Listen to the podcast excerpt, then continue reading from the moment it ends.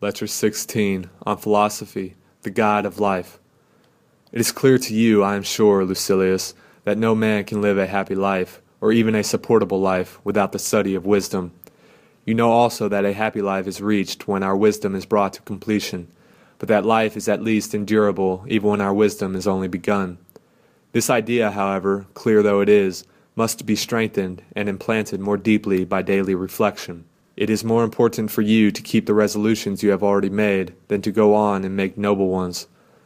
You must persevere, must develop new strength by continuous study, until that which is only a good inclination becomes a good settled purpose. Hence you no longer need to come to me with much talk and protestations. I know that you have made great progress. I understand the feelings which prompt your words. They are not feigned or specious words. Nevertheless, I shall tell you what I think. That at present I have hopes for you, but not yet perfect trust, and I wish that you would adopt the same attitude towards yourself. There is no reason why you should put confidence in yourself too quickly and readily.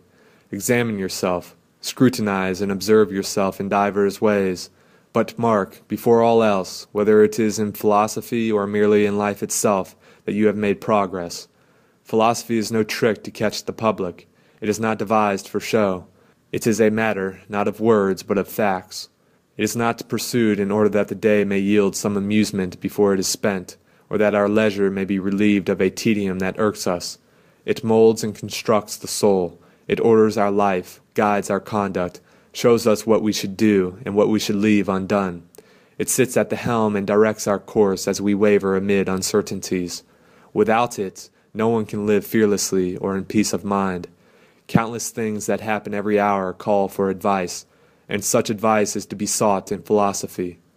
Perhaps someone will say, "How can philosophy help me if fate exists? Of what avail is philosophy if God rules the universe? Of what avail is it if chance governs everything? For not only is it impossible to change things that are determined, but it is also impossible to plan beforehand against what is undetermined. Either God has forestalled my plans and decided what I am to do, or else fortune gives no free play to my plans." Whether the truth, Lucilius, lies in one or in all of these views, we must be philosophers.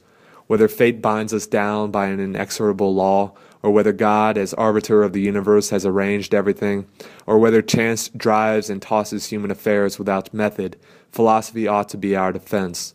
She will encourage us to obey God cheerfully, but fortune defiantly. She will teach us to follow God and endure chance.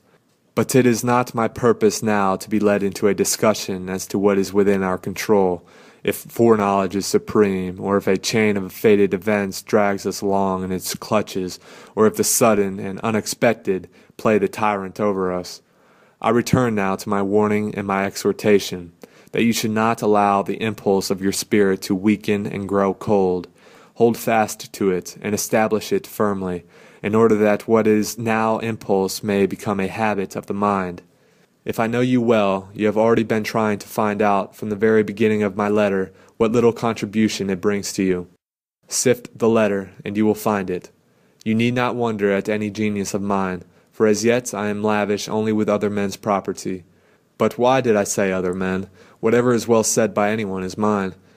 This also is a saying of Epicurus: if you live according to nature, you will never be poor. If you live according to opinion, you will never be rich. Nature's wants are slight. The demands of opinion are boundless. Suppose that the property of many millionaires is heaped up in your possession.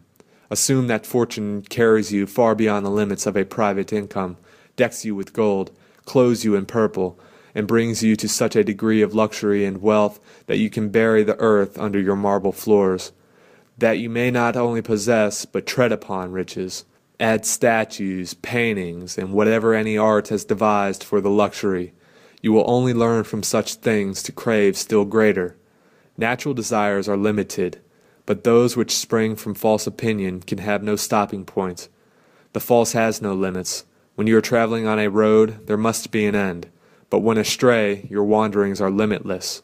Recall your steps, therefore, from idle things, and when you would know whether that which you seek is based upon a natural or upon a misleading desire, consider whether it can stop at any definite point.